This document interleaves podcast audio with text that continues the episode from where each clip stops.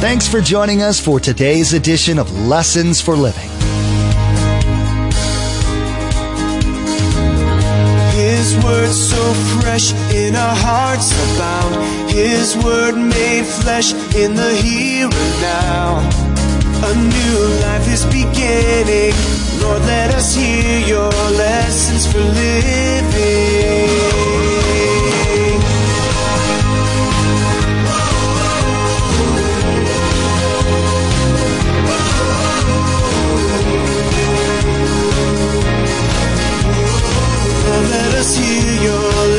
For living. God leads. When He isn't leading, I'm not walking in unison. So, what happens when a Christian sins? Well, here's what you need to know. Number one, we don't lose our salvation. We don't lose our salvation, but it does break, hinder our fellowship our relationship with God. That's the only way I can really effectively live. So when I sin, that sin hinders that fellowship, that relationship with God. Let me give you a practical illustration. No one likes to admit when they're wrong or they've made a mistake. But when we expose our faults, it may make us feel weak. But when we admit them, it testifies to the glory of God. The reality is that we all fall short of God's glory and we're all in need of forgiveness on a daily basis. First, John tells us that we must confess our sins. It's a verb, an action. It's the conditional action that we must perform in order for the Lord to do His part. Then He can forgive and restore the relationship we have with Him. The great part about God's forgiveness is that there are no strings attached. Remember, there's quite a few ways to receive a copy of Pastor Mark's teaching. We'll be sharing all that information with you at the close of this broadcast. Now, let's join Pastor Mark in the book of 1 John chapter 1 verse 9 for part 1 of our message entitled Confession Brings Complete Forgiveness.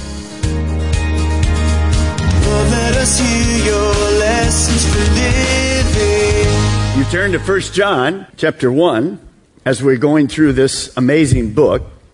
There was a pastor who was teaching through First John, not me, but, and he wanted to make sure that people understood his teaching and knew how to apply it. In our churches, Calvary Chapel, and our campuses, we call that making it sticky.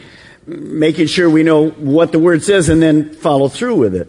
So he asked this question at the beginning of this teaching. Uh, can anybody tell me what a person has to do before they can receive God's forgiveness. Before you can get God's forgiveness, what is somebody, what's the first thing a person has to do? And a 10 year old boy kind of toward the back of the, Uh, the sanctuary shouted out, you have to sin. well, like, okay, we know that, but that isn't really what we were after. That was definitely not what the pastor was after. Well, what is the real answer to that? How do we receive God's forgiveness? That's what we're going to learn today. Last weekend, if it was all about sin. Say, well, I'm not really interested in that. You need to be because you need to understand it. Today we'll talk about the solution to it, even next week as well. But we learned last week that everybody sins. Sin, S I, me in the middle, N. It simply means living independent of God and to be honest, simply disobeying His Word. Now, usually when we talk about sin, people think of action. That's true, but it's much broader. Sin is anything. Thoughts, actions, attitudes, i.e. motives against God and His Word. Now, the reason we learned last week that everybody sins is for two reasons. We learned that everybody is born with a sin nature. When Adam and Eve sinned, that DNA in them, that spiritual DNA was transferred to every single human being. So when I'm born, as a baby. I have that sin nature in me. That sin nature separates us from a holy God. Sin always separates sinful man, holy God. But that's not all. That's not all that's involved in our life. But everyone also chooses to sin by practice. So you would write this down and you, you need to know this and then to kind of put it in your perspective. See, the reason John explained all that to us last week was there were people said, well, I don't have a sin nature. I don't sin. What are you talking about? I'm a good person. No. Here's what you understand. Everyone sins by nature, inherited sin nature, and by practice. Now, that simply means this. There are no sinless people. There are no sinless people. But when I become a Christian, God's goal is for me, through His strength, to sin less. There's no sinless people. But I have a goal of becoming like Christ, so I should learn to sin less. But since we do sin, even as Christians, how do we handle that sin? Well, bottom line, we see it in the Garden of Eden all the way till now and into heaven. Life is created by God to be relational. You have a bracelet. Love God. Love is a verb love people. It's relational. Man was not meant or designed to do life alone. For sure with one another, but more importantly, with God. We were in fact designed to do life dependent on God. To walk in unison. To follow God. There's a great verse that usually we use with marriage, but it applies specifically to this thing called sin and the solution. Take a look from Amos 3 3. The scripture says this. It's a very common sense scripture. Can two people walk together without agreeing on the direction? You leave this place today and, and uh, your friend, your girlfriend, your spouse says, well, where do you want to go to eat? Well, I want to go over here to that new uh, polo place where that chicken is and the black beans and all that stuff. Well, I want to go to the Oriental place over there. Good. Is there going to be a problem? There's going to be a problem. You have to decide, you have to walk together. Now, we usually use that in marriage because that's kind of the way marriage works. But you're going to see today, the truth is, when you begin to look at that, a Christian that sins, that brings up a question. I'm no longer in fellowship with God. I'm no longer walking with God. When I decide as a Christian to sin, then I, I'm going my way, but God's going this way. Notice in the scripture, we don't say this. When we say Christ's follower, I follow. God leads. When he isn't leading, I'm not walking in unison. So what happens when a Christian sins? Well, here's what you need to know. Number one, we don't lose our salvation. We don't lose our salvation. But it does break, hinder our fellowship, our relationship with God.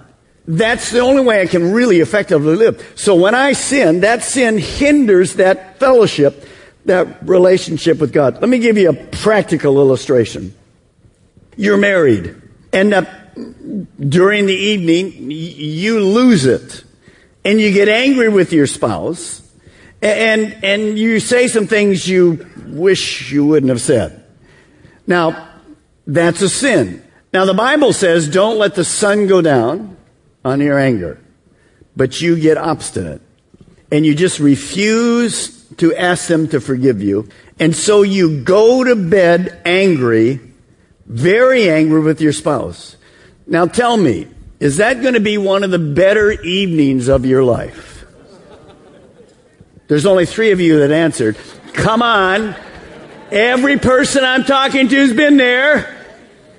Are the strawberries, the chocolate covered strawberries coming out? Maybe not. What is going to happen in that evening to the relationship in that bed? Tell me. It's king size, but it's going to look like this. Because who's on the edge over here? And who's on the edge over there? And neither the twain shall ever meet. And if the bed, eh, well, if you turn over during the night, guess where you could be? right on the floor. Now, how many know what I'm talking about? Raise your, raise your hand. If you're not raising your hand, you're sinning. Come on, raise your hand. You know exactly what I'm talking about. In fact, some of you probably said, Pastor Mark, were you in our bedroom last night? No, I was in the bedroom of those in Viera. I wasn't in this area. I was up there. My wife covered this area. She didn't say anything, so it's okay. No, not really. Now, what happened? The next morning you get up. Did that, did that destroy? You're no longer married? No, of course you're married. But what happened to your relationship with your spouse? It was separated. That's exactly what happens when we sin. When we sin, we don't lose our salvation, but sin affects our relationship, our fellowship, our communion with God. So I'm supposed to walk with God. Now I'm walking separate in my own wisdom, in my own direction, and is definitely hindering my walk with God. Well, what do I do about that when I sin then? How do I solve it? Look at 1 John, you're right there. Notice the first word in 1 John 1 9. If. This is a conditional promise from God. Some promises from God we have nothing to do with. I'll never leave you, never forsake you. God says, I'll never lie. I have nothing to do with that. This one, I have something to do with. Notice, if. If we confess our sins, he is faithful and just and will forgive our sins and purify us from all unrighteousness. When I'm convicted by the Holy Spirit, I have a choice. I can either admit it, that it was a sin, or I can try to deny it. When convicted by the Holy Spirit, I'm to honestly admit, confess, and forsake the sin. There's no place for me really to deny it or try to hide it. The fact that I've sinned and I need God's forgiveness. It's a choice. It's always a choice. You know the story of King David.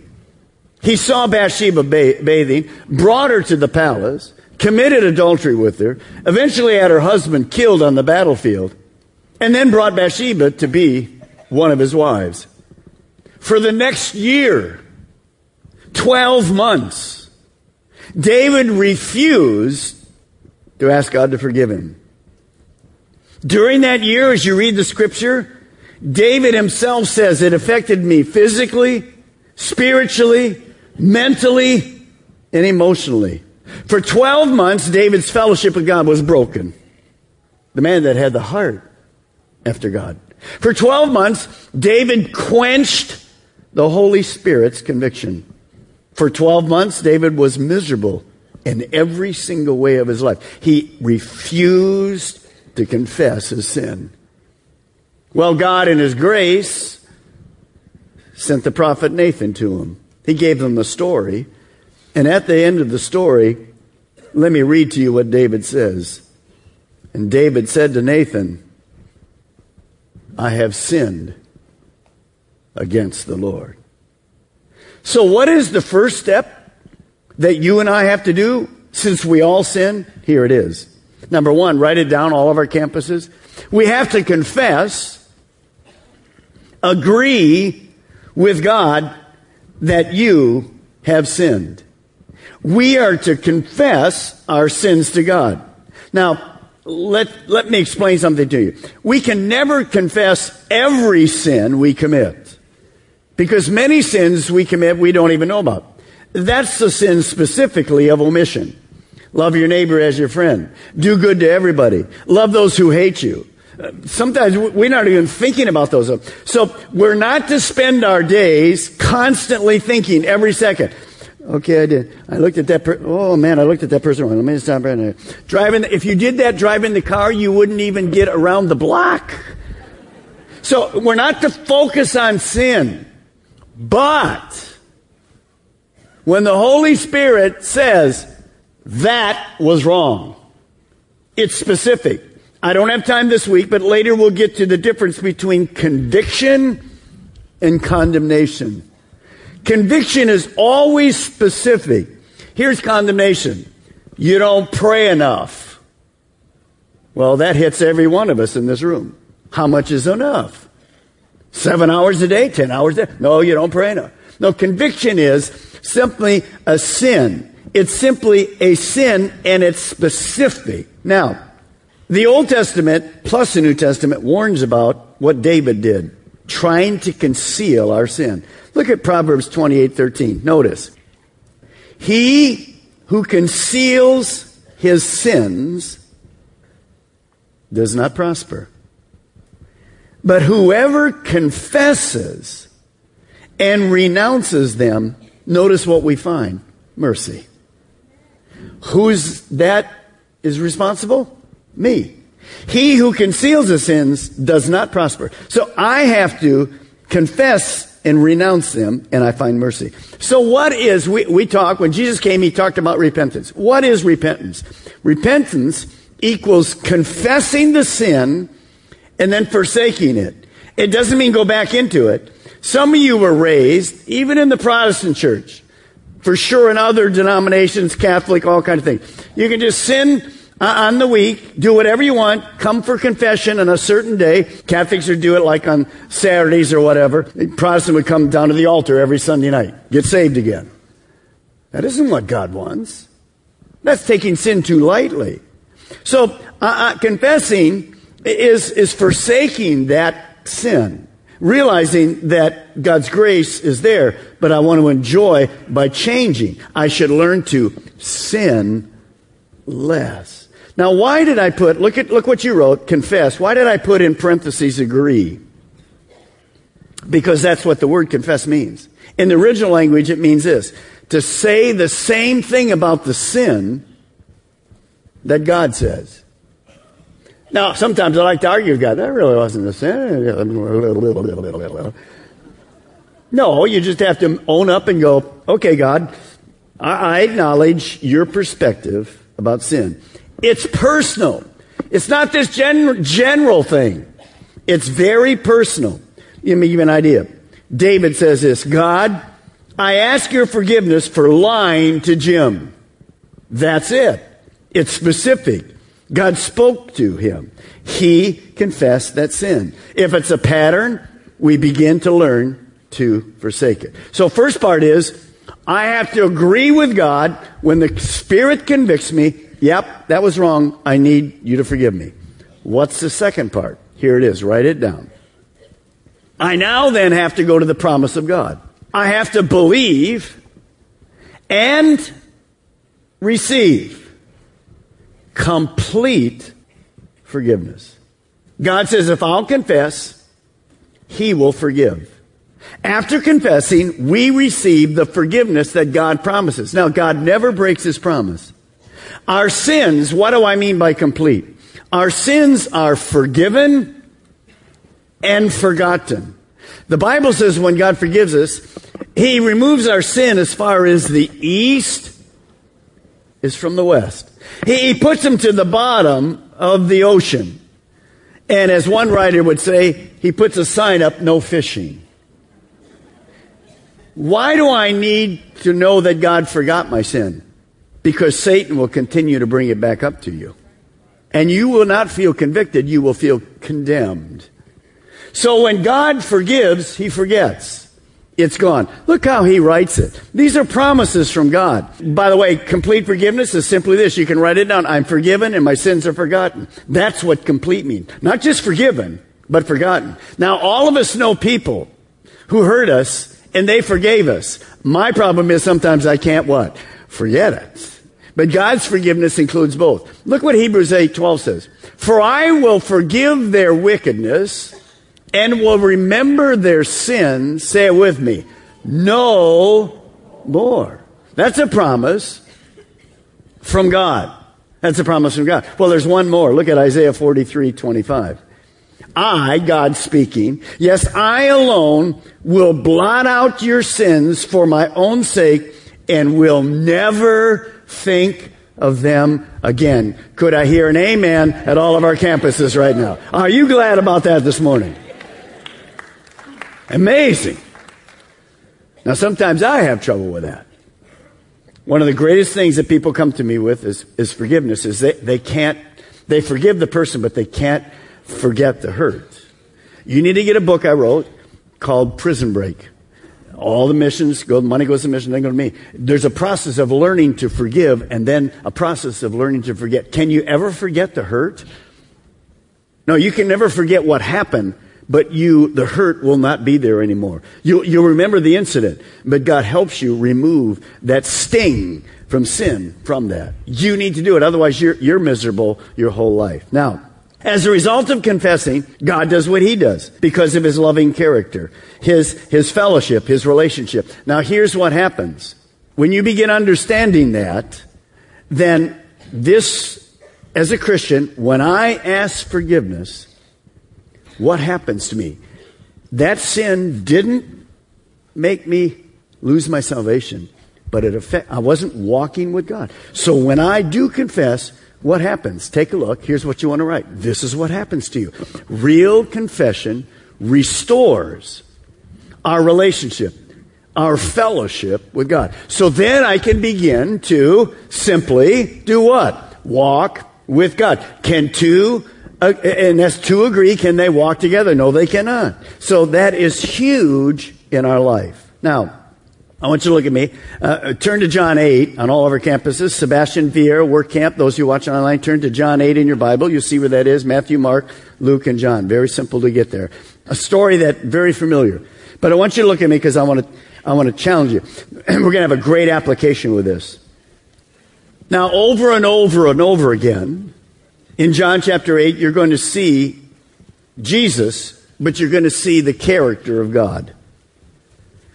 You see, in Bible times, even though God stated his character, people didn't really relate to it. So we know that Jesus came to earth. It, Jesus was God and he put skin on and he came to earth to do lots of things, of course, celebrating Easter to die on the cross for our sins. But he also came to show us what God was like. And God's character is loving and forgiving, full of grace, not deserving it. But the people in those days didn't understand that. Religion was very, well, it was legalistic. When Jesus came, you're going to see in our story, it's a very different picture. Now, why do we have to study this picture? Why is it here? Because the world outside these walls of our campuses, they do not believe that God is forgiving. They do not believe that God is graceful. They think that many of them don't even believe in God. And so when you see this story today, this should change you to realize what God's character is. Some of you here don't have a, a relationship with Jesus Christ yet. You're still, you're, you're searching, you're kind of looking, you're seeking. Glad to have you with us. You're going to see how much God loves you. And then you can take that to the world. And we're going to see that as a picture. Did you realize that you and everyone else in the world sins? and that sinning is the cause of the world's problems? Pastor Mark reminded us that everyone sins, so what are we to do about it? We're to confess our sins to God. When we confess, He will forgive, and we can find forgiveness and mercy. God then gives us complete forgiveness, and in this process, He forgets our sins. That is a loving God. Maybe you're listening right now, and God has placed a certain person on your heart that needs to hear this message. Or maybe you'd like to share it with all of your friends. There's a simple way to share this message. Log on to Lessons for Living Radio and click on the radio program option in the main menu. There, you'll find the Lessons for Living media player. In the Messages tab, simply click on today's date. Then you can share today's message directly on your Facebook page, Twitter feed, or send a link via email. You can even embed today's message directly. Again, to share today's message with friends and family members, log on to lessonsforlivingradio.com. Click on the radio program button, then simply click on today's date. You'll find all the options to share. Now, the next time you join us here on Lessons for Living, we will learn how God's forgiveness and restoration works. He desires to have an intimate relationship with us, but He doesn't want us to live in our sin. He wants us to live a life full of love, joy, and hope. The only way we can do that is if we confess our sins to Him and turn away from those sins and live the way He teaches us in His Word. You've been listening to Lessons for Living with Pastor Mark Balmer. of Calvary Chapel, Melbourne. Please join us again here on Lessons for Living, and together, let's do life right.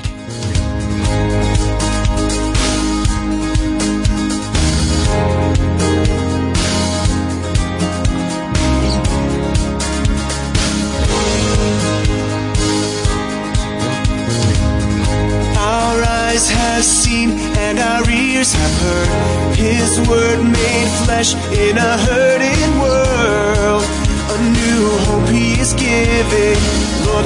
hear